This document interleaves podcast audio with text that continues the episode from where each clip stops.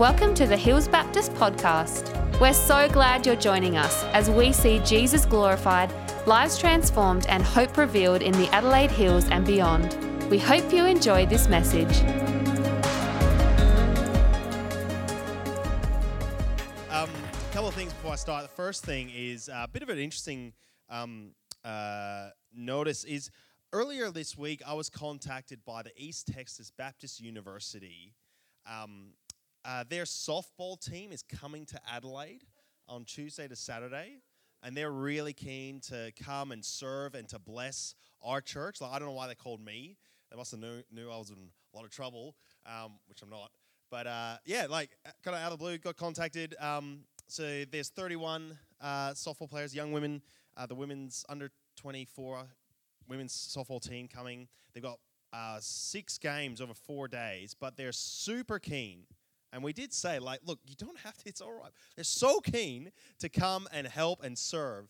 Uh, so Wednesday afternoon, they're going to do a softball clinic. Friday night, they're going to go help with the Lobethal uh, Living Nativity. Then Saturday morning, they're coming to help uh, do some gardening around uh, this property and around the manse and a few other things. Uh, and then they're um, back in Sydney on uh, Sunday. So we don't actually get to meet them. most of them won't see them. But I just thought I'd share that. What a great example of uh, brothers and sisters from a, the other side of the world coming and serving. If you want to come Saturday morning and help out with the working bee, it's from 8 till 10. There's 31 of them, so there'll be like heaps of people.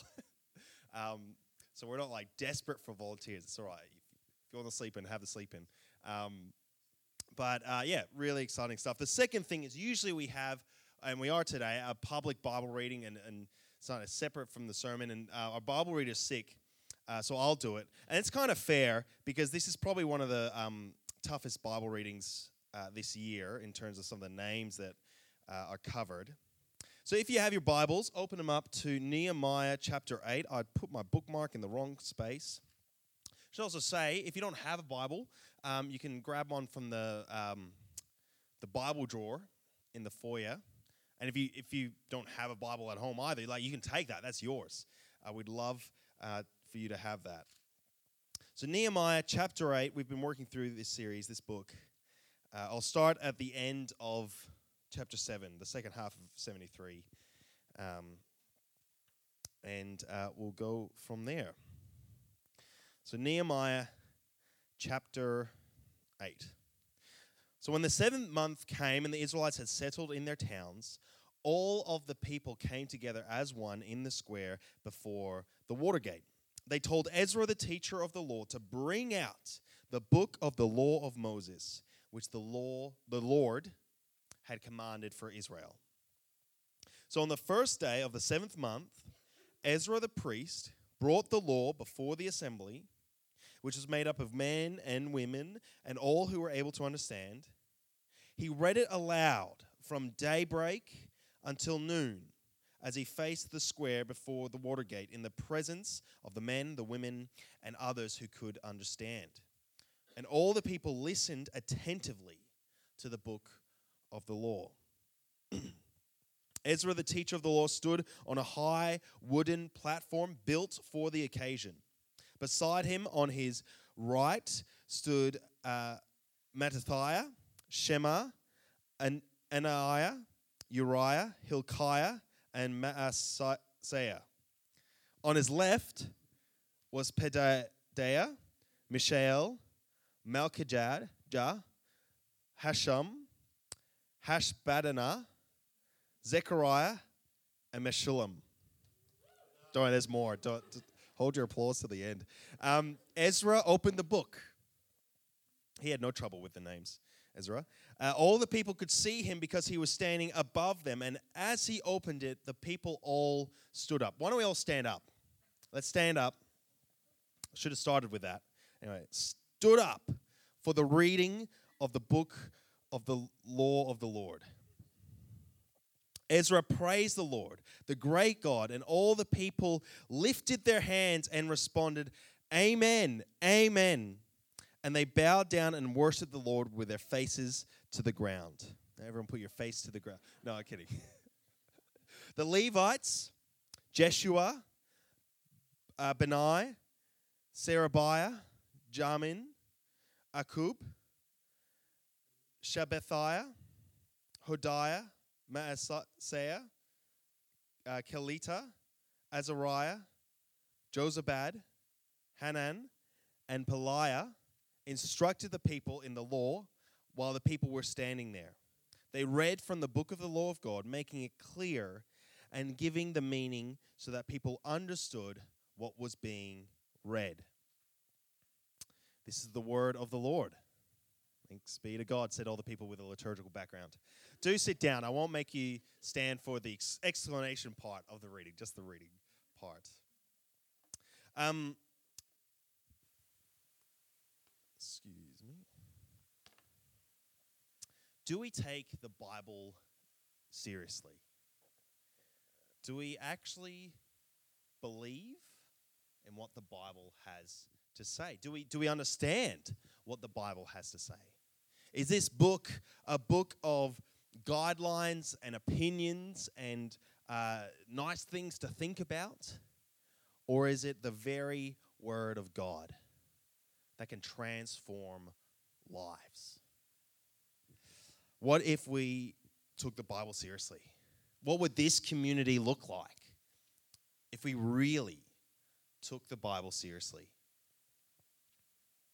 Now that we're working through uh, this sermon series in Nehemiah, um, and what we've seen so far is uh, in the first chapter, Nehemiah hears about the plight in Israel, where the walls have been destroyed, they're left in ruins, and he hears about it, and his heart is torn up. He's in despair, knowing that his people, the city of his people, is in ruins, and he's in, in Persia.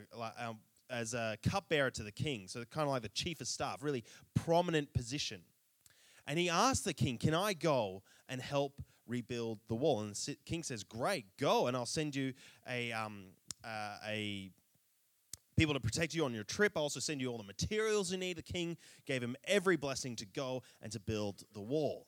Nehemiah goes and he, he goes and he's, he travels to Jerusalem. He inspects the wall all the way around and sees how bad it really is the walls completely decimated and destroyed, and this city without an identity, without walls, without protection, without the favor of God, is what it represented. And so he gathers the Israelites and he, he tells them about the situation. Look, the, the, the, the city's in ruins. Let's build it together. Let's build it together. And so they, they build the walls, and each family uh, has their part to play. Every person, man, woman, and child, had their part to play in rebuilding the wall. But then there's opposition. Tobiah and Sennacherib, no, Sanballat, sorry, a lot of names here. Tobiah and Sanballat uh, oppose the wall. They uh, accuse Nehemiah of like, what are you doing? This is, you know, this is a terrible thing. You know, foxes would walk on this and it'll crumble. It's useless. Your people are useless. You're useless. So a lot of external opposition. But they keep going, they keep building. And then in chapter uh, 4, sorry, chapter 5, that was 4, 5, we see opposition from within. Uh, the rich taking advantage of the poor and corruption throughout the people of God. And then in chapter 6, we see Sanballat and Tobiah, they've almost built the wall. They come back and they want to distract uh, Nehemiah. They don't want to distract him and bring him to invite him out to, oh no. But Nehemiah says, oh no, I won't go. Glad you're all listening. And then in chapter 6, verse 15, uh, so the wall was completed on the 25th of Elul in 52 days. 52 days. They rebuilt the wall and it's done. It's completed. But that's only chapter 6.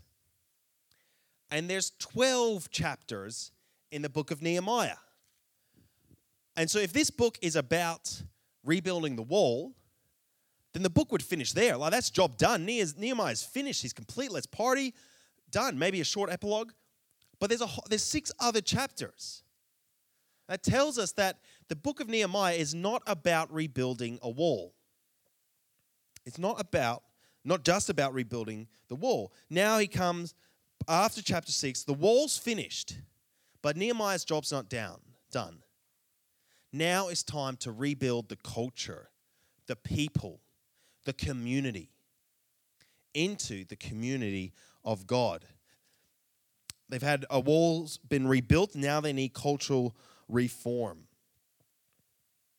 And uh, the way that Nehemiah and, and Ezra, um, uh, the teacher of the law, the way they achieve this is through bringing out the book of the law, which is, uh, which is the Old Testament. It was like the first five books, um, but from what we hear, might probably includes some of the Israelite history as well.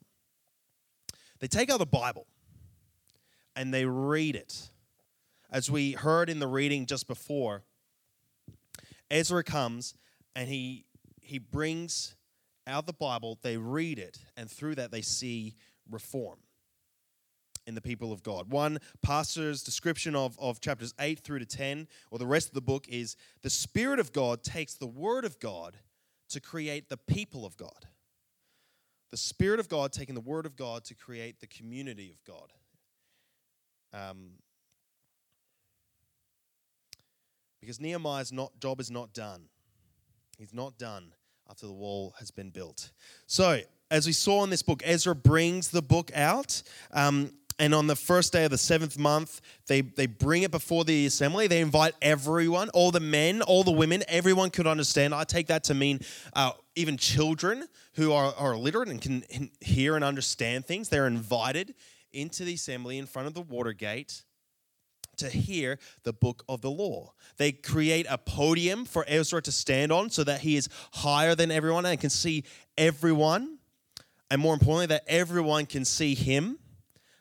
And this isn't to, to like elevate and to celebrate Ezra. Like, look, we've got this super great preacher. Look, no, no, it's to elevate how important the word is, that everyone can see and hear Ezra reading the word. And he reads it. Read it uh, from, from um, daybreak until noon. And the Israelites' response? They worship. They worship. In um, after our passage, it shares that they're, they're, they start mourning and weeping, and we'll talk about that in a bit. But Nehemiah says, Today is a day of great joy. The day is holy to the Lord. Lord, do not grieve, for the joy of the Lord is your strength. It's a time for worship as God's word is unpacked. And he didn't just read it, he didn't just share the information and then just throw it out there and then leave it. He actually organized the Levites and all those tricky names to say to explain it to people. Because the goal was not to to send communicate communications out, to send the word out. The goal was that the, the word of God would reach in, into the people, into their hearts, so that people would understand and, and would hear the word. And even the word, the word in Hebrew for hear is shema. And it's not uh, hearing as we would take hearing as I can hear it. It's come into my ears. My, you know, that sense has received it hearing. And uh, in Greek, akouo, which is uh, the Greek word for hearing, is the same in Greek. It's not just about hearing, it's about hearing and receiving and doing something with it. It's not just information that has reached your ears, but has come into your heart. And that is the goal for the Word of God. And that's what uh, Ezra has set up with all um, the Levites and those explaining and instructing uh, the, the law, teaching the word. And that's my job as a pastor, is not just to throw information out, but to teach it so that we'd be able to understand and hear and respond to the word of God.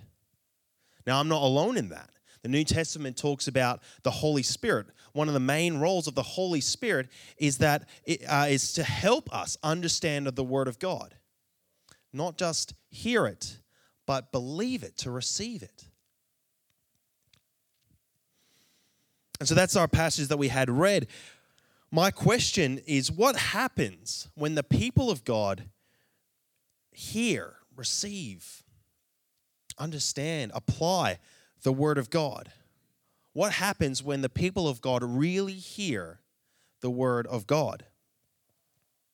And what we see in these next uh, few verses, we'll, we'll keep traveling, kind of quick overview of 8 and 9 and 10. What we see is the Israelites are confirmed in their identity. Uh, they confess their sin. They covenant with God, restore their relationship, and they commit to living His way. So, the first thing that happens, so hearing the word of God leads to confirmation. This next bit, if we keep reading along in Nehemiah, is um, as they read the law, um, something happens. They discover something. There's something new here that they discover that they have to respond to. So, from chapter 8, verse 13, on the second day of the month, so the very next day, the heads of all the families, along with the priests and the Levites, gathered around Ezra the teacher to give attention to the word of the law. They read it every day. They found written in the law, which the law, the Lord had commanded through Moses, that the Israelites will live in temporary shelters during the festival of the seventh month and that they should proclaim his word and spread it throughout the towns in Jerusalem, go into the hill country and bring up branches of olives and wild olive trees from um, uh, myrtles, palms, and shades to make temporary shelters, as it is written. Now, when I was reading this um, initially, I was like, "What is going on here? Why is why is why are they doing that? Why why once they hear the word, they start and they go and build a tent?" And as I looked into it, it's actually quite profound and powerful because what they're doing is they're actually they as they read they read scripture together, they realize that it's the seventh month, it's the month of the festival of tabernacles or the festival of booths or tents. Tabernacle means a tent, it also means God dwelling with his people, tabernacle. And uh, it's a festival that the Israelites celebrated, or the law commanded them to celebrate, to remember that God delivered them from Egypt and that God dwells with them and that they are his people. Leviticus uh, 23, verse 42, and chapter 23 kind of gives the instructions on this festival. Verse 42 says, You shall dwell in booths for seven days. All native Israelites shall dwell in booths, that you that your generations may know that I made the people of Israel dwell in booths when I brought them out of the land of Egypt. I am the Lord your God. So, Israelites, they celebrated this festival and, and dwelled in tabernacles and tents to remind each other and to remind themselves who they are and whose they are. And it's not just a reminder, but a celebration, a participation, a, a, a, an expression of that reality that they are the people of God, that He delivered them from Egypt. He was the one that saved them, and they belong to Him. That's who they are, the people of God. And as they read Scripture, the first thing that happens to the people of Israel after they read scripture is that they're confirmed in who they are. And then they celebrate that. They do that. Now, for the Israelites and for Jews today, they have the Festival of Booths and festival and other festivals to, to celebrate and to participate in. Christians don't celebrate that anymore. But we have other practices that we celebrate and we participate in to remind ourselves, to, to declare and to um, uh, to, to participate in who we are and whose we are and what God has done for us. Now, what are those two practices? Anybody? Communion, louder, and and baptism. That's right. So, communion, which we'll do um, after the sermon tonight, is a celebration, a, a participation in the very work that Jesus did to save us his blood shed for us and his body broken for us. And it's a confirmation of who we are, that we have been bought by the blood of Christ. And we are a new creation. We're in Christ. And the reminder and a, and a receiving of the work that Jesus did for us. And baptism is similar. It's, it's a celebration of who we are. When um, one of the, one of the things I always found puzzling is why did Jesus get baptized? Because one thing I, uh, you know, one, one thing I thought was baptism is all about the washing away of sins. And that's certainly part of it, a demonstration of that. But then why would Jesus need to get baptized? Because Jesus never sinned. But then in, in Mark's gospel, and I think all the gospels have a similar account, when Jesus was baptized, John the Baptist, his cousin, um, baptized him. He didn't want to, but Jesus says, "No, nah, you got to." Um, coerced his cousin to baptizing him. Um, but John, John did, and he baptized Jesus. And as he baptized, he went under the water. As he came up, uh, the heavens opened, and a dove descended onto Jesus. And a voice from heaven declared, This is my son, with whom I am well pleased. I love this person. I value this person. They are mine. Now, when a Christian is baptized, it's that same baptism, that declaration to the world that I am God's son or daughter, and God is pleased with me. He loves me. I am His. My sins have been washed away. I've been crucified with Christ, buried with Him, and I rise with Him in new life that He has given me. Baptism is a sign uh, that celebrates our identity and it confirms who we are. And so, as we read Scripture and we receive Scripture and the truth of uh, Jesus and what He's done for us, the natural response is to be baptized, to confirm who's and who we are. And if you haven't been baptized and you believe that Jesus is Lord of your life and you believe in Him for the forgiveness of your sins, you get the you have the opportunity, the joy of getting baptized. I'd love to talk to you about that. And many here have been baptized and can share this same story of, of the joy that it is to declare, I belong to Jesus. I belong to Jesus. So if you're interested in getting baptized, please come chat to me. I would love to do it. We, gosh, we've got a pool right here. Like, you know, in two and a half hours is how long it takes to fill up the pool. We could do them later tonight. I don't think that's very realistic. but you know, there's no no if you believe Jesus Lord, there's no reason not to get baptized. Uh, some people feel like, oh, I just need to sort out my life first. But baptism isn't the end of the journey. It's not based on your work and getting yourself sorted. It's the beginning of the journey. It's about what Jesus has done. And he's died and he's risen for you. He's brought you forgiveness. He's given you new life. Anyway, anyway, enough about that. So receiving the word leads to confirmation of the Israelites who they are. They, they instantly celebrate that in the festival of booths. But then as they continue to read the word, that confirmation leads to confession in chapter 9, uh, verse 1, on the 24th day of the same month, so 24 days later, the Israelites gathered together, fasting and wearing sackcloth and putting dust on their heads. Those of Israelite descent separated themselves from all foreigners. They stood in their places and confessed their sins and the sins of their ancestors. They stood where they were and read from the book of the law of the Lord for a quarter of the day and spent another quarter in confession and in worship of the Lord their God. The Israelites realized who they were and whose they were. But as they continued to receive the word of God, it led them to confession. And um, uh, it, it, reads the list of the people leading the confession, and all those people um, say, Stand up, praise the Lord of the God who is from everlasting to everlasting. And then the rest of chapter 9 is the, is the unpacking of their confession. And we actually get to see it and read it. And I encourage you uh, to go and, and to read it um, sometime this week, Nehemiah 9.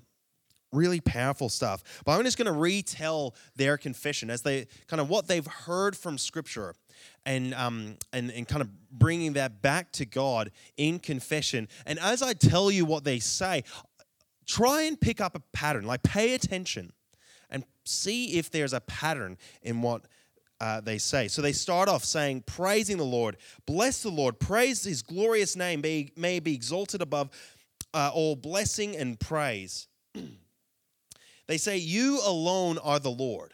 There is one God, one God, and He, Yahweh, is it, the Hebrew name for the Lord.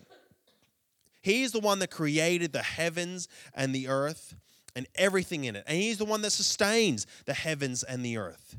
God created all things, He sustained all things. He gives life to everything, and all of creation worships Him, worships God. And He is the God that chose Abraham, the, the, the descendant, the forefather of all Israel. He chose Abraham and set apart a people for Himself, that they would be His people.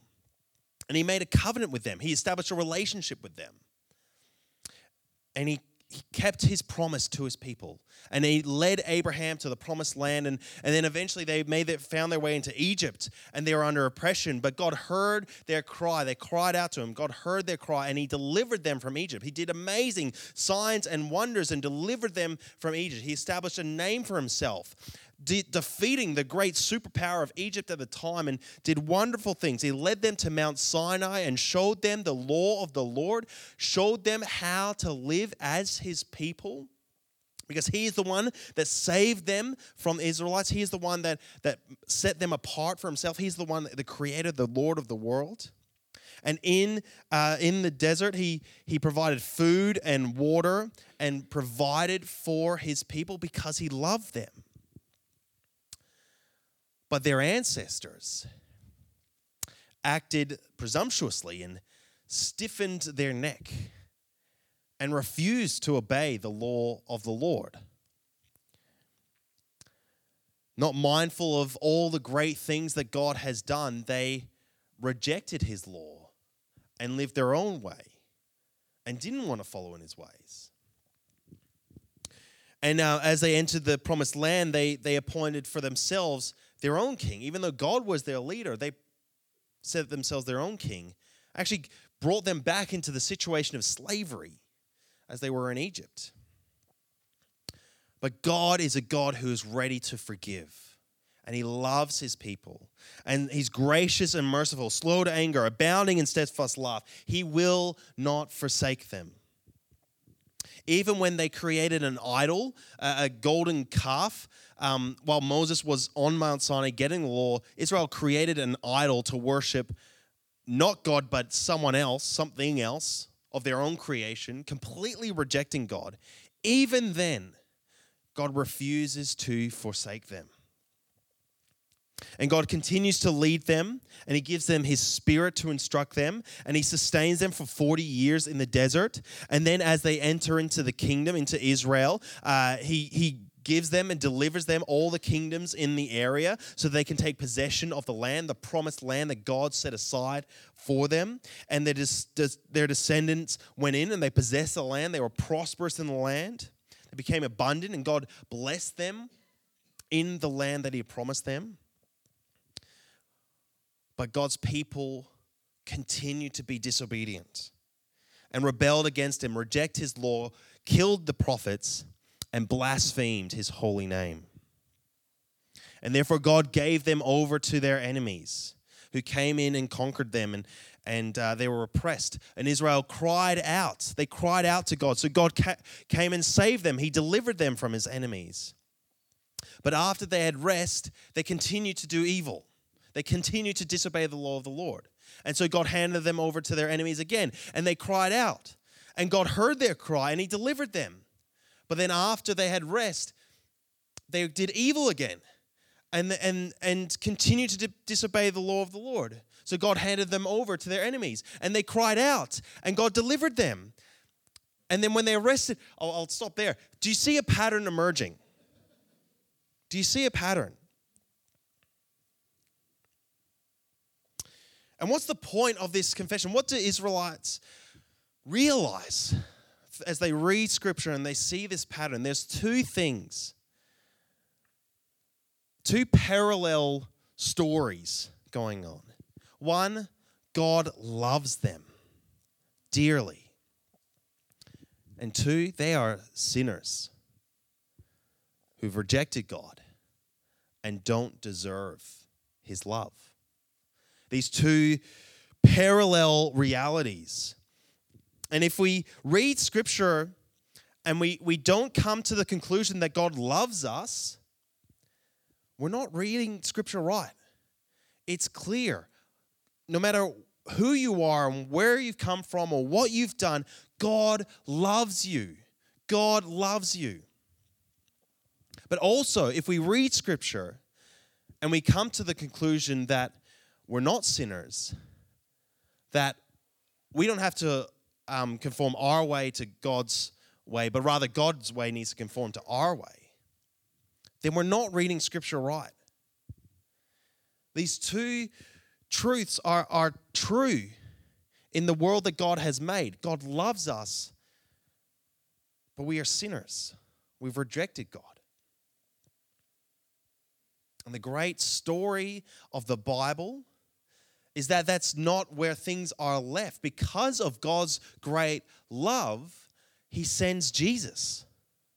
Jesus is the climax, the culmination, the, the point, the apex, the, the, the message of the whole Bible. Jesus comes to express God's love and to give forgiveness to those who would believe in Him.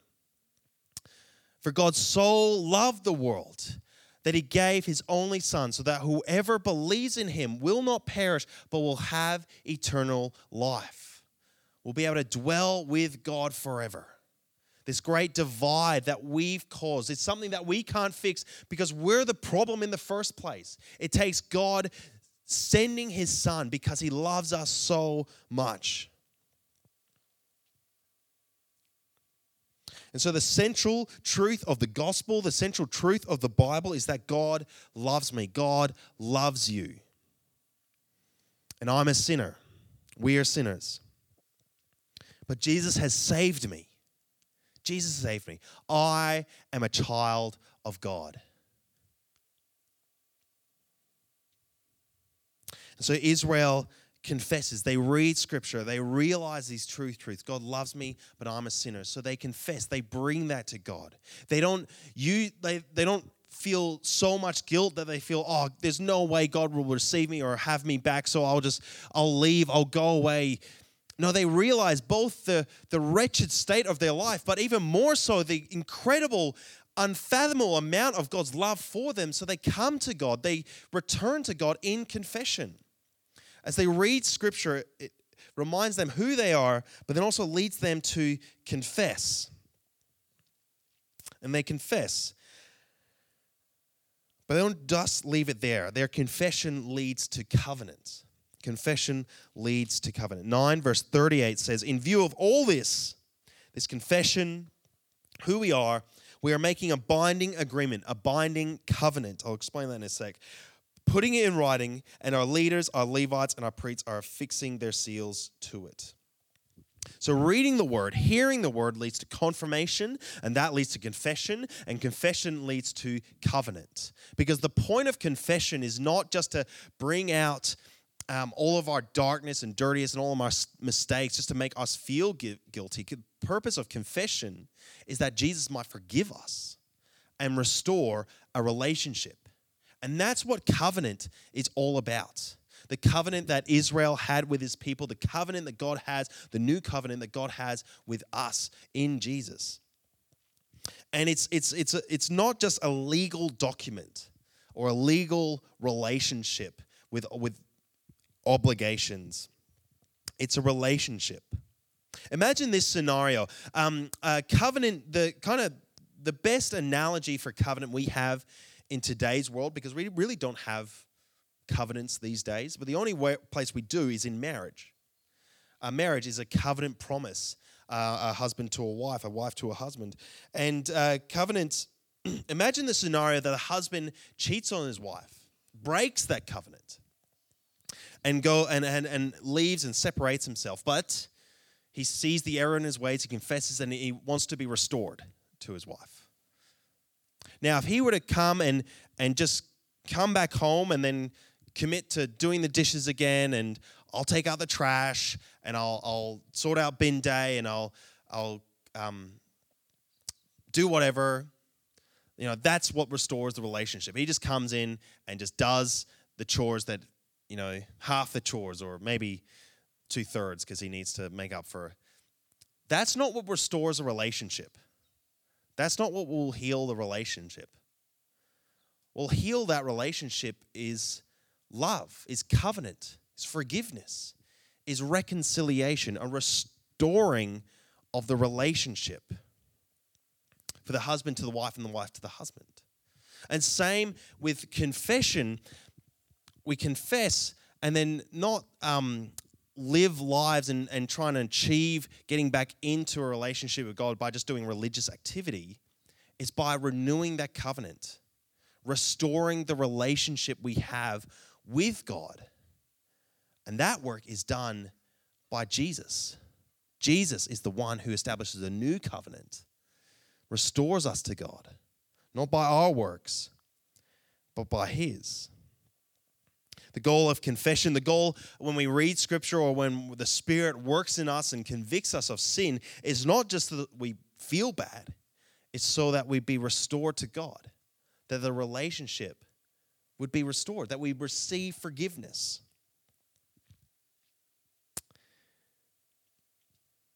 Uh, and as we read scripture, that leads to confirmation, which leads to confession, which leads to covenant, which then leads to commitment. Because the Israelites, they, they return to the binding agreement, the covenant. And it's in the first half of 10 is all the names of the people who are restored to God because covenant isn't about obligations, it's about people, it's about relationships. And I won't read all those, but if you do want um, some kids' names, some great suggestions in there. Um, but then the rest of the verse 20, 10, verse 20, the rest of the people, the priests, Levites, gatekeepers, musicians, all these people, uh, they separated themselves from the neighboring people for the sake of the law of the Lord, together with their wives, their sons, their daughters, all who are able to understand. Everyone, uh, these now join with their fellow Israelites and nobles. They bind themselves with a curse and oath to follow the law of the Lord to follow the law of God given through Moses, the servant of God, and to obey carefully all the commands, regulations, decrees of the law. Sorry, decrees of the Lord, our Lord, or God, our Lord. So they commit to walking in God's way. They've, they've been convicted of sin. They, they confess their sin. They re enter relationship with God. Then they commit to living His way. This is what happens when we hear the word of God, when we receive the word of God. We commit to live God's way, not our way, but God's way. And it's really fascinating what, like specifically, what the Israelites commit to. What's specifically called out here. The first thing is holiness. In verse 30, we promise not to give our daughters in marriage to the people around us and to take their daughters for our sons. That's the first commitment they make. Now, I want to be really clear, crystal clear about this verse. This verse is not, not about interracial marriage. It is not about interracial marriage. This verse is about holiness. Or more specifically, this verse is about idols. Because uh, the way that Israel was distracted and deceived and distorted away from worshiping Yahweh, worshiping the one true God, is they would intermarry with other nations. And the other nations they would marry themselves to would pull them away to worship their gods, other gods, untrue gods. And it, so this verse is not about interracial marriage, it's about idols, it's about holiness, worshiping the one true God.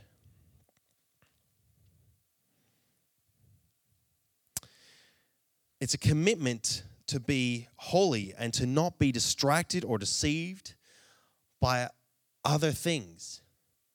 And as we read scripture and we commit to living God's way, the first thing we commit to is being holy, being set apart for God, living for God. Now, the problem with humanity is that we are excellent, brilliant at justifying our own idols, of somehow making it okay that I, I don't fully follow the Lord, but I also dabble in all this other stuff and give my life over to all these other things and, and put aside the law and the way of God so that I can indulge in all these other things and justify it.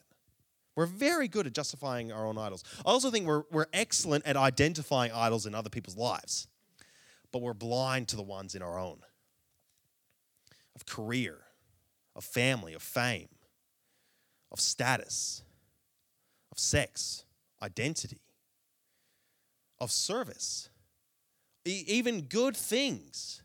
Good things can be idols that distract us away from God.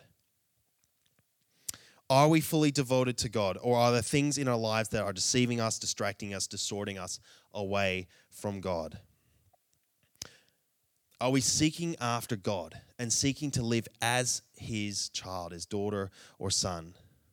Or are we seeking after that and something else? Or something else entirely?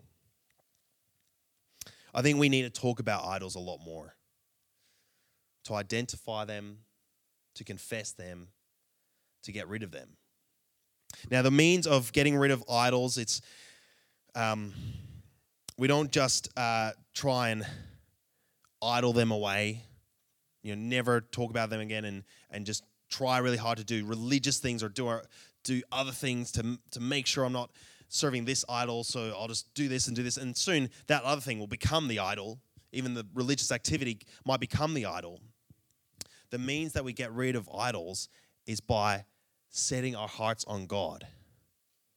Because an idol is our heart being distracted from God, being set on other things. The means of defeating idols is setting our hearts on God. Um, I'm reading this book at the moment, Beautiful Resistance, about um, being formed as a disciple of Jesus in the culture that we're in. And it's interesting, the first uh, two chapters, the first one's on idols, the second one's on Sabbath, uh, but the third one isn't on uh, generosity. So John um, got that wrong. But anyway, when um, this is what he says about defeating idols. When you gather in Jesus' name and worship him, no matter how large or small the assembly, you are bearing witness before the powers that you cannot be bought your heart will remain steadfast, your resistance potent, and your vision glorious. Repentance and worship become your rhythm, and idols are resisted and replaced. Tiny outposts on worship can defy principalities, reconcile communities, transform history. God is at war for the love of your heart. May your worship resist idolatry. As we read scripture, we were, we were confirmed in who we are. We confess our sin. We're restored uh, in our relationship. We covenant. And then we commit to live holy lives, our hearts set on God. The next thing the Israelites commit to is Sabbath. And of all the different commandments that God has given, they recommit to Sabbath, keeping the Sabbath holy. Uh, it says, when our neighboring peoples bring merchandise or grain to sell on the Sabbath, we will not buy from them on the Sabbath or on any holy day. Every seven years, we will forego working the land and will cancel all debts. They make a point of celebrating Sabbath. And there's heaps more to say here as well. Um, uh, but Sabbath is a gift given by God to his people. And even my experience this year, um, I we have a, a universal staff rule of um, having a day off on Monday, and I broke that rule for half of the year because of family situation and um, when when my son Noah could get care, and so I, I worked on Mondays and, and had Noah on Wednesdays, and it was just so easy to compromise having my day off because everyone else was working. Um, people would want to catch up. It's the only time that worked, and all this kind of thing. It was easy to compromise, and so I did but I, I got to the place of just feeling incredibly exhausted, spiritually dry.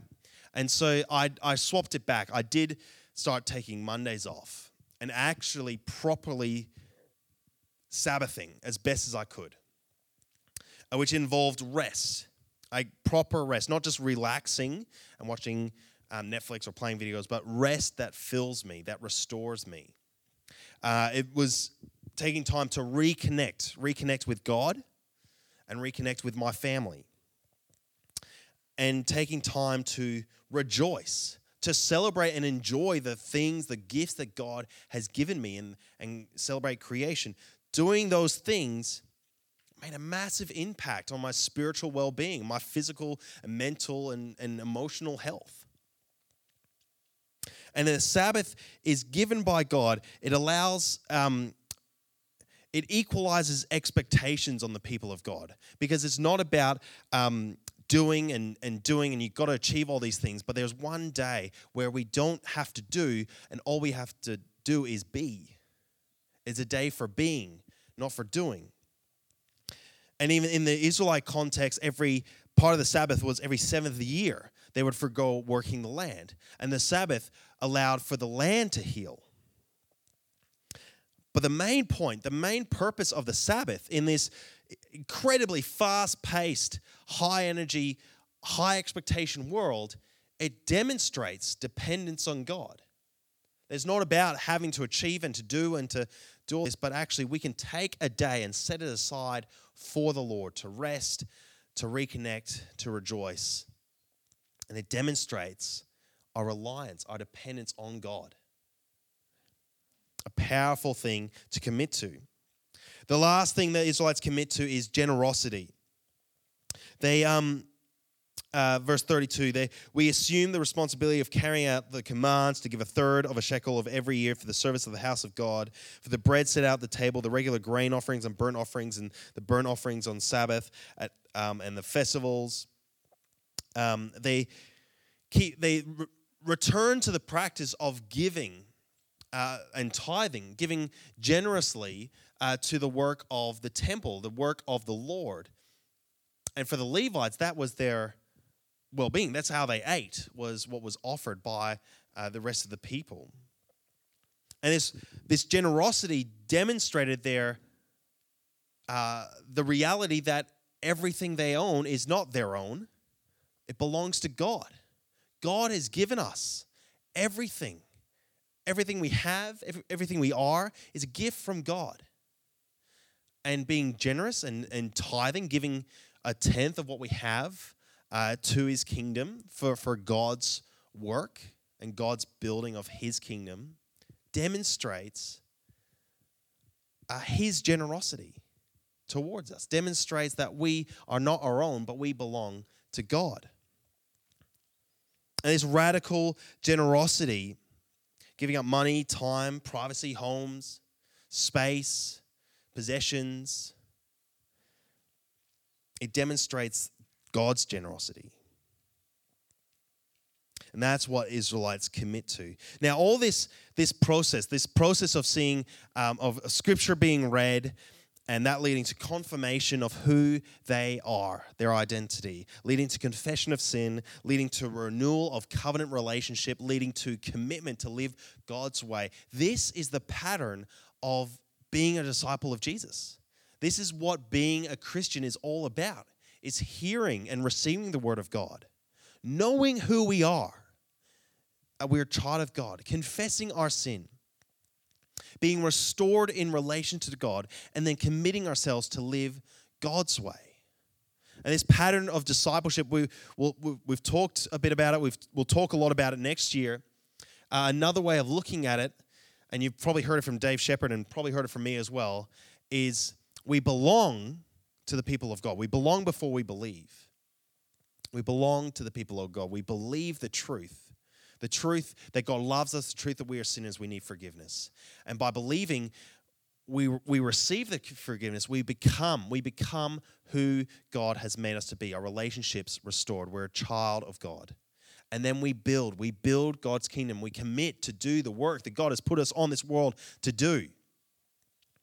Belong, believe, become, build. The pattern of discipleship. Confirmation, confession, covenant commitment. Now, we believe at, at this church that this book is the Word of God. That this book, as the Word of God, is useful for teaching, to training, correcting, and instructing in, in all righteousness, equipping us to do and to live, and, and showing us who we are and whose we are. And so we want to take it seriously. We want to take this book seriously. What would it look like to, to take this book seriously? Now, what we've already some some um, changes we've we've made to um, the church service, like we've started reading the Bible as a separate thing to the sermon in every service because we believe that the Bible is the very word of God, and that's important.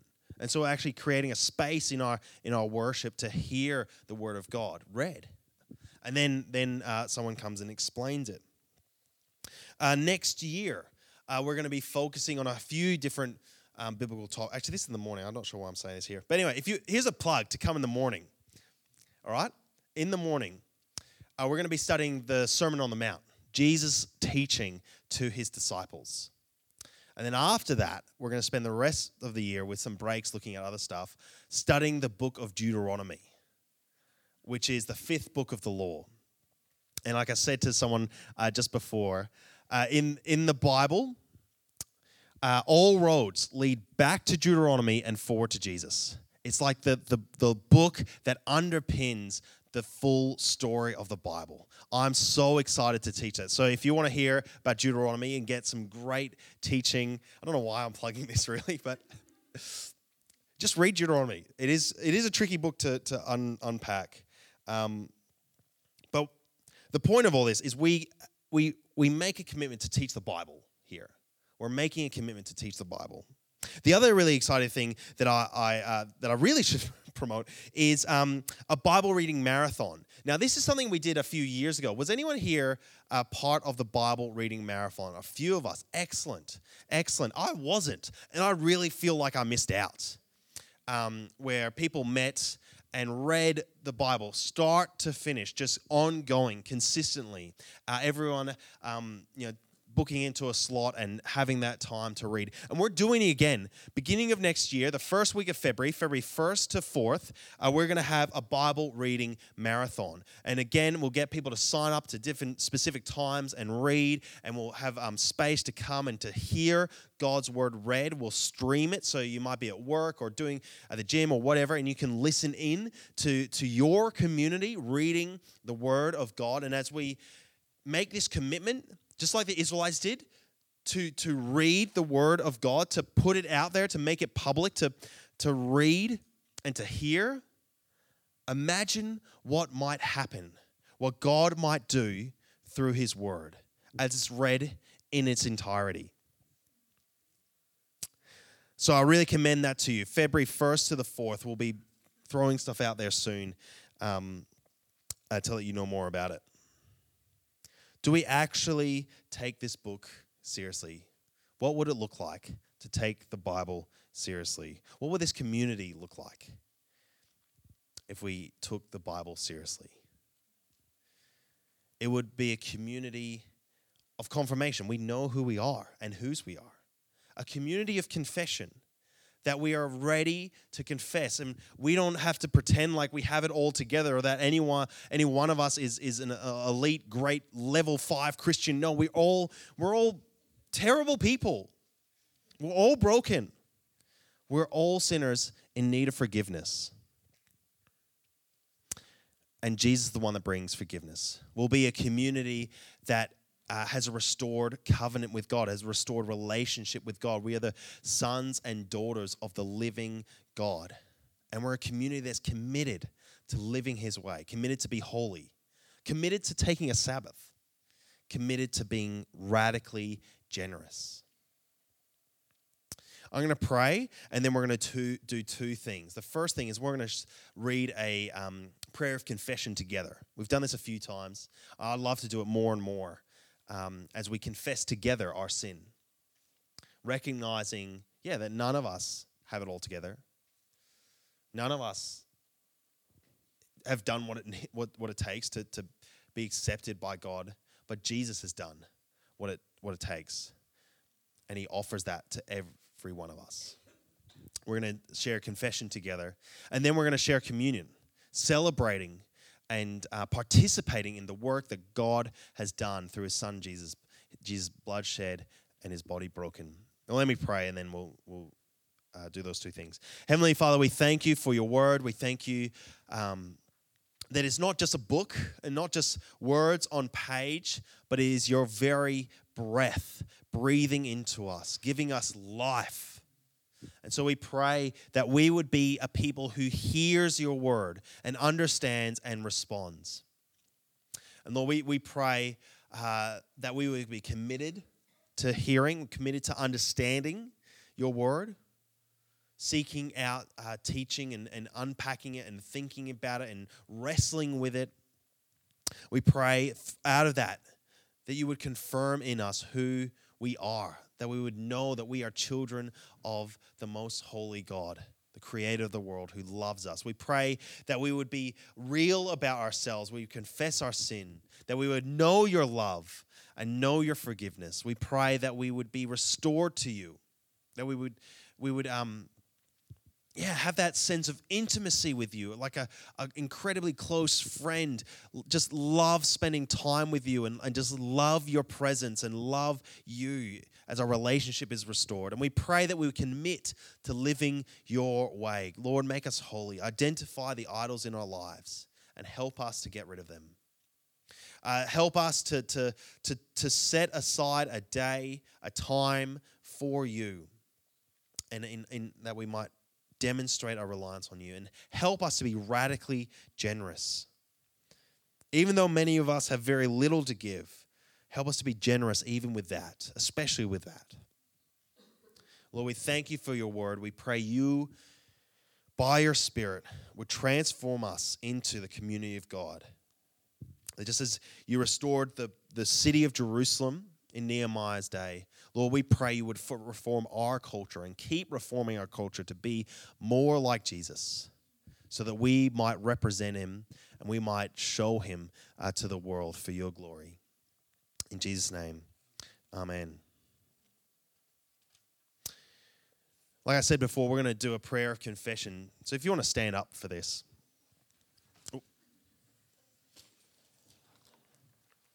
Got my handy um, Anglican prayer book here best thing that come out of Anglican Church. I'm not afraid to say that. that's true. Most Anglicans will tell you as well. Um, uh,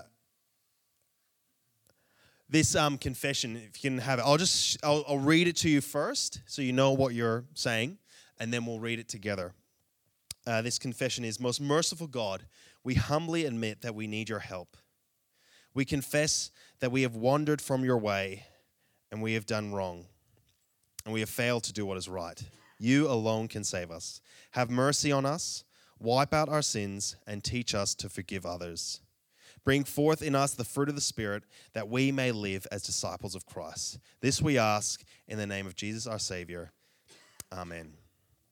I'm going to give a moment for you to reflect on your own life, reflect on the week that we've had, and uh, the, the interactions you've had with um, with people. Maybe there's specific things that we need to confess to God. They come to mind. Maybe there's specific relationships that need restoration. But all of us need to say this confession together.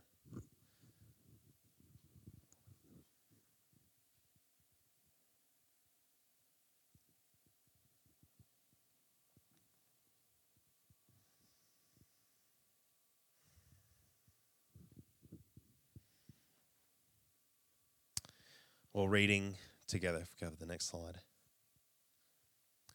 Most merciful God, we humbly admit that we need your help. We confess that we have wandered from your way. We have done wrong, and we have failed to do what is right. You alone can save us. Have mercy on us, wipe out our sins, and teach us to forgive others. Bring forth in us the fruit of the Spirit that we may live as disciples of Christ. This we ask in the name of Jesus our Savior. Amen.